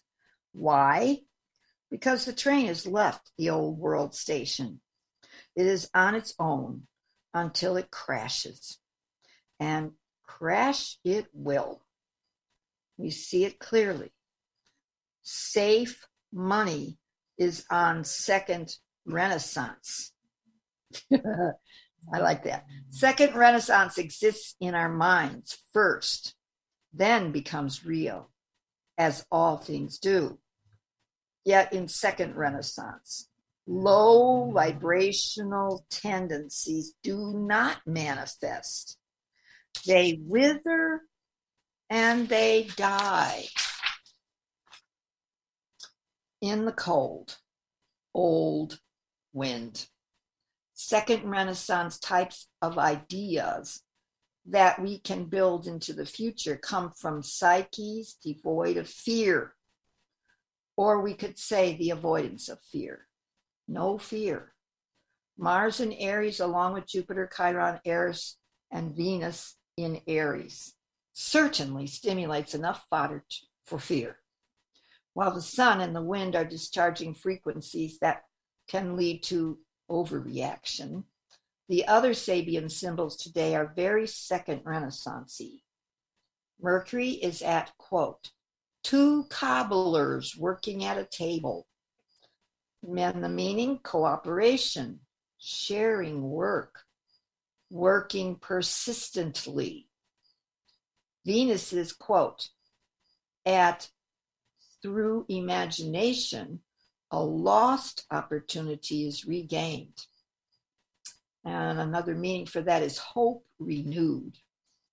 And Mars is at the very first degree of the zodiac with, quote, a woman has risen out of the ocean. Mm. A seal is embracing her. S E A L. Mm. Beginnings the pool of Pluto manifests something. A divine seal blesses the new. As the wise owl Sabian symbol shows up, we get another point of view. Hopefully, that point of view lifts us above the problem. The New World Order train is off and will carry itself out until its final imminent end. What is unclear is how the new world will be. There's where we want to focus our attention. The frequencies of the future are open. We take the open higher vibrational frequencies of what we know is possible. The old world deserves none of our energy. Disregard it. to the point of only knowing what you know, what you need to know in everyday life. As we become attached to the old world, uh, how the how the old world falls down, we will remain in fear, and our energy will be lost in the worry of chaos. This may be too much to ask of people, as the world is in World War III. Yet, even more so, in other words, even though doesn't necessarily look like that, that's what's going on physically, emotionally, mentally, spiritually, cosmically. We're in World War III right now. Yet, even more so, with the ongoing trauma of slow death via the reset of the New World Order. Who would ask this of wise owls? It is in the wind. And I'm just going to say the word, NESARA now. And I'm going to pass the talking stick to my dear. Yes, Caroline, did I hear you ask something? Yeah, I was just agreeing. Yes, NESARA now, definitely. And any, any info Rama can give us right now would be greatly appreciated, let me tell you. Here um, you go. Start right. reading, Rama. Hurry up. And um, I'm going to quickly just put my heart of my sleeve and ask for help to be able to pay BBS radio. We are way behind and two weeks at six hundred dollars there, and then we have a at seven hundred and seventy one dollars that we are uh, gratefully requiring here to get on par again. Yes, and, and we, yes, we can do it. We and we do, do need this. help with gas and food and basics. And yes, oh my God, this is Friday. The uh, His Holiness, the Dalai Lama. Various various emotions are part of our mind and part of our life. Jealousy that amounts to competitiveness can stimulate us to achieve more, then it's good. When the result is that we try to harm others to beat them, it it's to be avoided. Uh, this is Friday. At 11:35 a.m. this morning, I went and sat in the plasma field it showed me the full blood moon lunar eclipse from Monday morning, 12:14 a.m.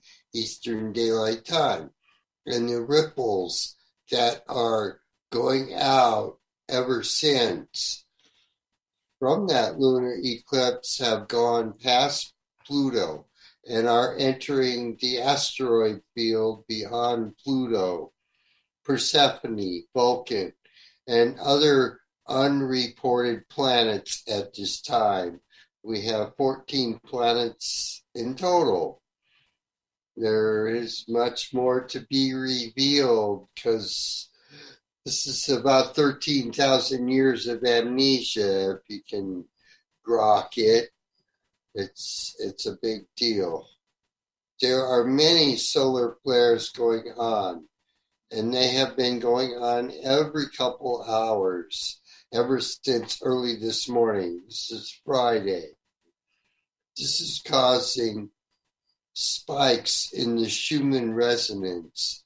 And as we can keep our hearts open, we can receive their ever increasing high heart energy and send out the solar flares across the cosmos and to all of humanity because it lifts us up. The plasma field said to me and everyone, Lord Rama, be gentle with yourselves, drink ample water, and spread loving kindness around this loving planet. Satnam Namaste, blaze of violet fire. This is Monday, His Holiness Speaks. In the past, our nations were more or less in independent of each other. People's lives in villages that were self sufficient. So the words we and us referred to a small group of people. Today, the reality is different. We are all brothers and sisters, and we have to live together. And this is Monday. I received a text message from Tom the Ringtail Cat and Sweet Angelique the cat today. It was 11:30 a.m. late this morning. They said to me, Lord Rama, the solar flares are getting more and more intense. The energies are very ripe for something to shift. That something is our friends from the various realms who are making themselves known.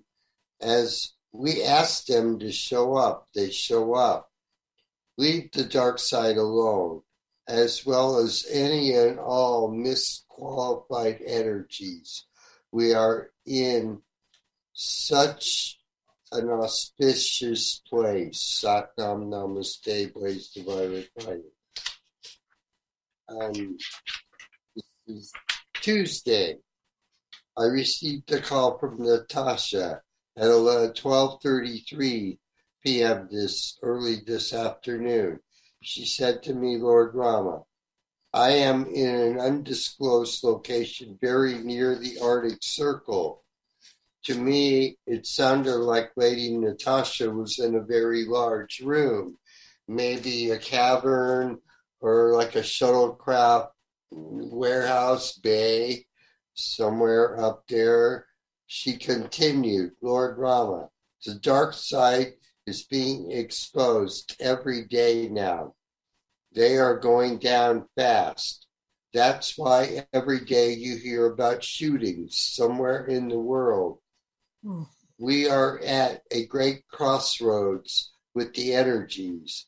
The light that's coming in has never been here on the planet before. This is because Earth and our entire solar system is moving across the galactic plane to the center of our Milky Way galaxy. Our scientists and physicists are perplexed with the higher frequencies coming in. I mean, as soon as stuff happens around the space station and the stuff around the sun, NASA, never a straight answer. That's what that means. They block it out on the internet and stuff. And it's a trip. Uh, uh, this is me. I said at this point to Lady Natasha, we are at a critical juncture, crossroads ourselves, taking care of our basic necessities. Natasha said, I wish I could help you. Go and put your message out and talk about this on the call tonight. And I thank everyone profusely for helping us get our computer back. And I'm learning Windows 10 fast. we are at the end of this story. I wish I could tell you a day, yet stay in your high heart. Focus on love and compassion for the ones who are taking a ride to Dracos. I will say it again. We are at the end of this story. This eclipse has brought us all, brought out brought up all the skeletons in the closet. Send more love. The transfiguration of our sun Sol is the biggest thing going on right now, and all of heaven is here to witness it. If this was the front page news, uh, it would change what's going on around the planet as we could tune into the sun and see it's a living being and it's talking to us every single day with the solar flares coming in. Look at the sunrise and sunset, and you may see our craft as plain as day. See you in the light of the most radiant one. Satnam Namaste. P.S. I asked Natasha about the ship prisons and the 500,000 who are being taken to Dracos, never to return. Natasha answered simply, Everything is going to be revealed momentarily. And um, this is uh, Tania Gabrielle speaking about Venus blessings in this 11 universal month.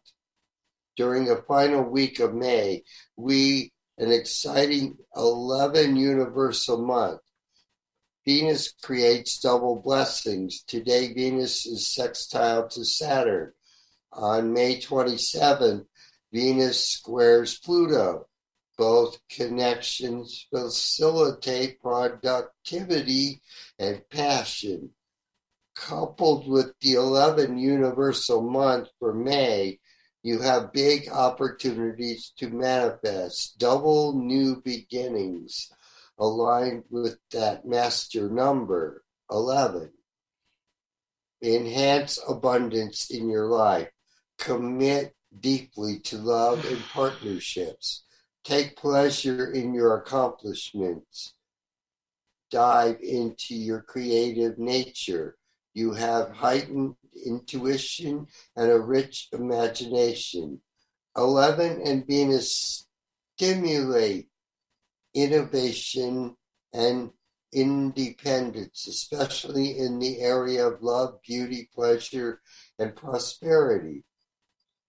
Change up your energy to explore exciting new pathways.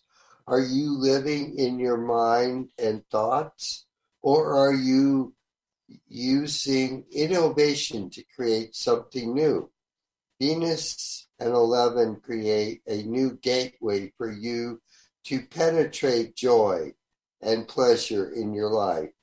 Just remember, you have to generate joy. So do what spirit guides you to do. Keep focusing on that guidance. Spirit only works in the present moment. So, so keep building something new now, not later. Right now, Venus and 11 are laying the energetic groundwork through joyful immersion in the present moment. And this is Tuesday. I received a call from Natasha at 1230. Oh, I'm done with that. Uh, okay, this is uh, Anything a little more recent.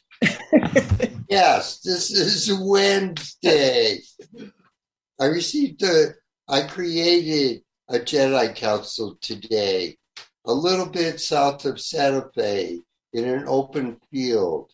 It was 11:50 a.m.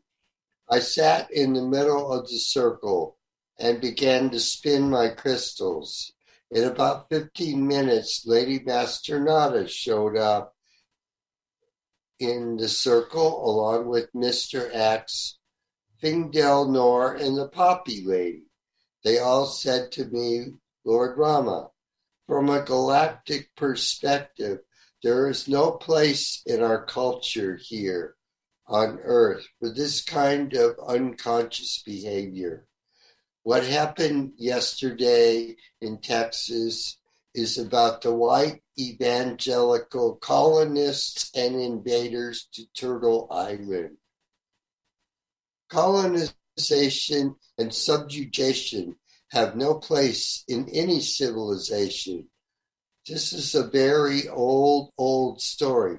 It goes back to Babylon and the ancient story of innovation and of invasion and occupation by the Anunnaki or the fallen angels.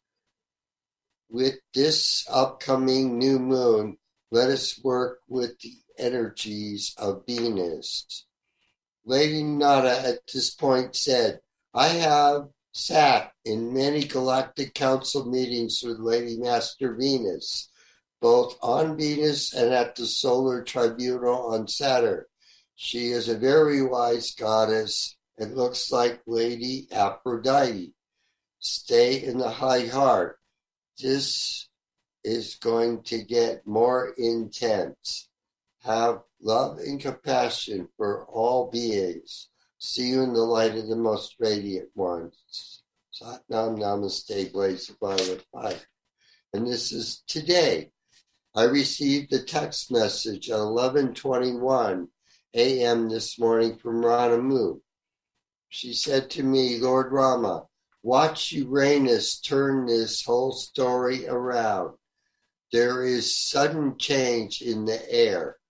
Everyone is on edge.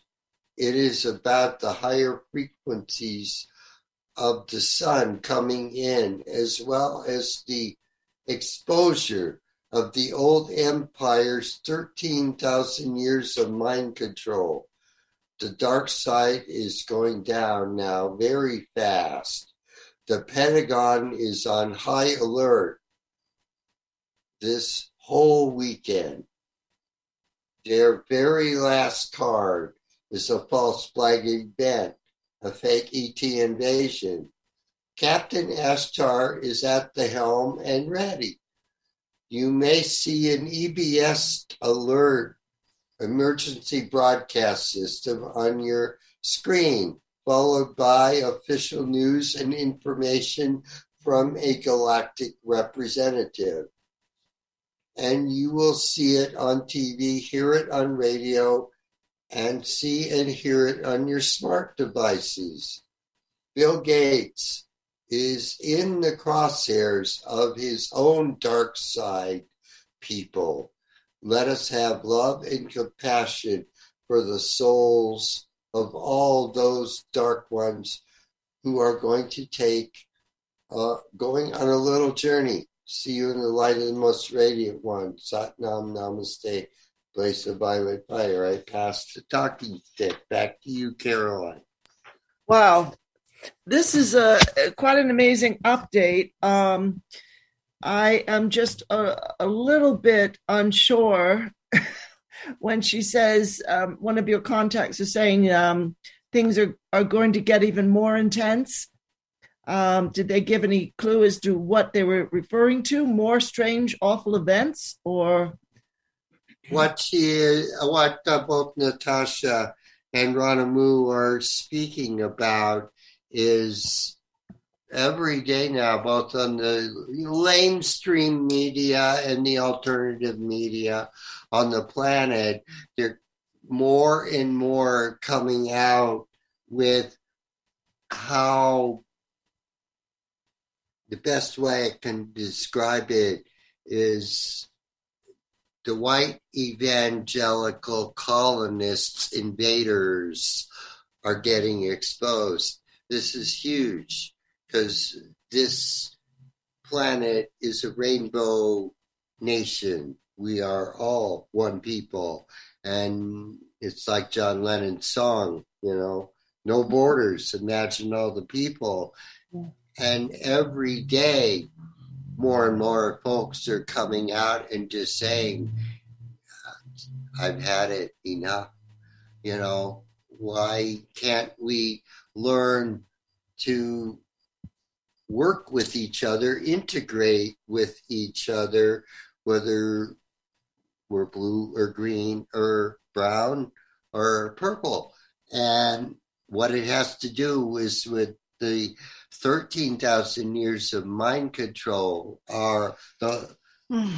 what Natasha and Ranamu are telling me is these guys, the dark side, are very much out of options as, you know, in the sense, you know, of course, they will never surrender or back down.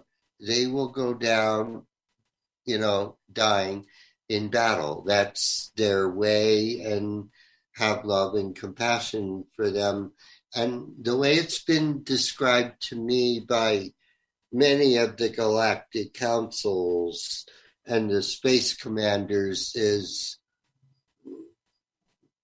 understand or understand, overstand this ancient, ancient story. Uh, has a lot to do with what has not been told but is starting to get leaked out in the most unlikely of places, but it is happening on this TV show on History Channel called Ancient Aliens. And it's no accident. Zecharia Sitchin, you know, they took him out, so to speak, because he wrote the Lost Book of Enki, the entire story of the Nephilim, Anunnaki, fallen angels, whatever you want to call it. And um, it, Erich von Däniken has been screaming to the heavens about this story as long as I can remember since the 70s. And now this stuff is starting to come out and linking it up with Babylon, uh, Iraq, and Syria, and the entire Fertile Crescent in, you know, that area of the Middle East. This is where the original Nephilim, Anunnaki, Nibiruans landed and set up civilization. All the stories talk about this. Matthias talks about this. Graham Hancock, William Henry. I can go on with all the names. Nassim Haramein. It is about how they help to create civilization, but they mind control this and they use the advanced technologies of Nibiru to change the narrative and mess with our DNA to take us from 12 strands of DNA or 144,000 strands of DNA down to two. And um, this is why we got a problem with what we're looking at in Texas and in other places in the United States. And I just got to say, this is the only place on the planet this kind of stuff happens, like we said on your call last night. Maybe the only other place this stuff is in Central America. Yeah. But we helped to create those failed foreign policies, the economic jackals who rape, pillage, and plunder the Latin American countries, because this is all Turtle Island, North and South America. And mm-hmm. the economic jackals are tied in with the World Economic Forum, Davos, Switzerland. And they are not happy with the state of affairs on the planet right now in their current meeting because they know they are being hunted down. And, yeah. Uh, Sorry, go ahead. yeah. And it is about the divine retribution. It's not about revenge of the Sith, but it is about accountability, where you can't pillage and plunder an entire planet and put it up for sale. That it just it ain't gonna work on the New York Stock Exchange, no less. Right? Yeah. wow. Wow. um, I, you know, everything you say is fascinating. Rama. And I'm wondering what you're feeling. I don't know if your people said anything about it, but when you say that the Pentagon is on high alert this whole weekend, um, because I don't know, maybe they got word that there's going to be a fake ET invasion, or do you feel that there are good people, conscious people in the in the Pentagon who are keeping an eye on things so as not to let it all spin out of control the way the old crowd would love it to? I think that uh, there are good people in the Pentagon that are, they know Dr. Greer and they know many of the whistleblowers. And there are more of them than the dark side. And really? Yeah. That's good. And as push were to come to shove, you know, like I keep saying till I'm blue, and I don't mind blue skin. Um, Captain Ashtar has this one. And I'm not kidding. They will take to the airwaves and they'll interrupt it just like they did in 1977.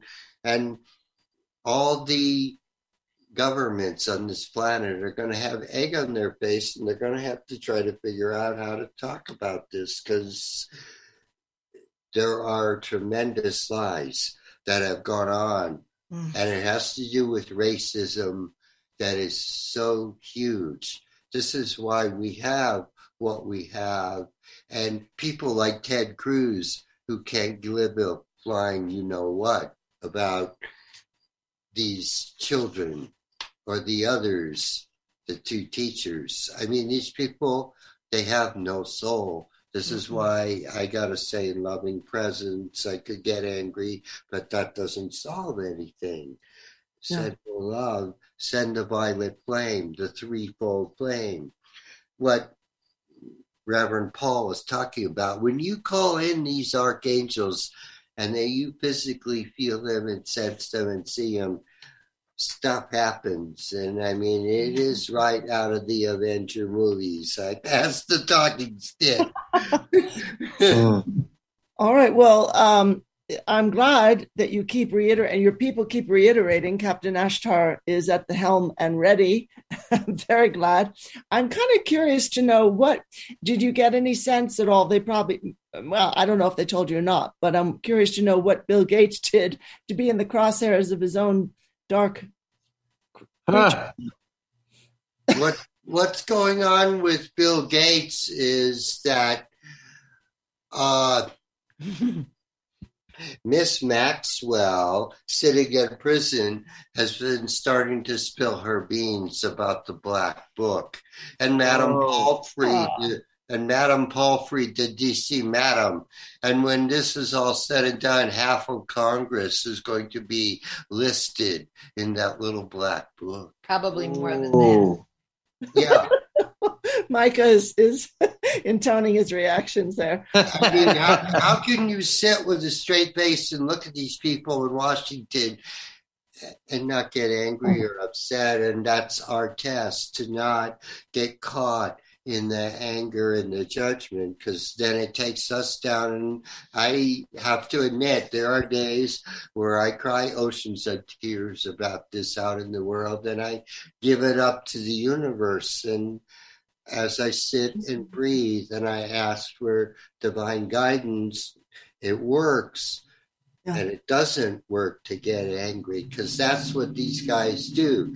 Oh, I'm going to do something about it. I'm going to buy a gun. That doesn't solve anything. No. Rama, you are, I, I, yeah. I'm just sharing what okay. the man told me to share. Captain Ashtar. Captain Ashtar, yes. Yeah. Yeah. I mean, um, I I just uh, I feel you know I think we all feel very on edge that we're very very thankful that the Ashtar Command are at the ready and um, watching you know on high alert probably, and I think Ram has told us that before, and ready to um, intervene if needed. Um, I I also feel like um, it, it's edgy for us here because we're mainly used to the dark side being pretty much in control, not completely, but pretty much, and we're wondering, you know, how many more desperate things are they going to pull uh, before they get knocked out of their place? And it's just um, it's just a tenuous time in that way. And I think we're having to stay in very much in the present moment, stay in your breath, stay in your body, and keep calling in intervention on the highest level. Um, yes. Yeah, very intense time. Um, so you're saying it was Abbott, quote unquote, Governor Abbott, and and old Ted Cruz, and who else was it behind it? Donald, Trump. Trump. Yeah, Trump. That's right. I thought you said, "Wow." Oh my God. Oh. These people have no soul. Well, we have to remember that Donald Trump He's a hologram. That he, he's a hologram, and so is Hillary Clinton. So the two of them, the primary um, runners in 2016, are that. And that really pretty much says it all because that's the old paradigm. There was that grand finale that they were running those two, and those two have been relegated to the hologram department. Yeah. Yeah. Oh, well, I mean, um, I guess we can look at closing for the evening unless someone has something else to say. Um, I don't know if you wanted to chime in at all, Micah. Um, I'm not sure, Lord Rama, how Uranus is turning this whole story around. Does it have special energies, that planet? Um, what I could say about it is that more and more people are coming to the realization that love and compassion heals this story. Uh. And uh, going around in circles talking about the failed government when our our elected officials or rather selected officials because mm-hmm. it's always about the money it's yeah. never about anything else yeah. it's never anything else and i mean mr x has told me numerous times if you saw the piles of cash that these people get bribed with by the lobbyists and the other defense contractors. It is a scene right out of The Godfather or Goodfellas. And, and why aren't we playing with, you know, criminal gangs on this planet? And to take it to a next level, the Anunnaki. I mean, that's the ultimate sort of drama that's being played out with exotic weapons they'd like to play with, like the chemtrails and the. They already did that. Yeah, and it's been going on for forty something years or more, mm-hmm. and the geoengineering, how they're trying to blot out the sun by spraying these chemicals in our atmosphere worldwide. What they're finding out is they can't block out the light that's coming from the sun. They'd rather kill us all than, you know. I'm sorry. Excuse me. Forgive me. It's true. You can get a word in edgeways now, Mike, I, if you please. you know, they tell us to trust the science, but just follow the money. right. Exactly. Mm yeah. Um, it, uh, there's they're not going to be able to outrun this. No. They kidded themselves that they could because they thought they could exploit the earth indefinitely and run human consciousness indefinitely. And yeah. uh, it's bigger than that now. It's oh yeah. the whole the whole thing has changed so. Well thank you so much. Everyone Micah, did thank you, you Micah, did you want to say anything more? Just checking. Oh uh just grateful to be here. oh, okay. Alrighty. Well, thank you so much to my co-hosts and uh, Penny and Micah for being here as well, and um, huge thanks to our guest earlier, Dr.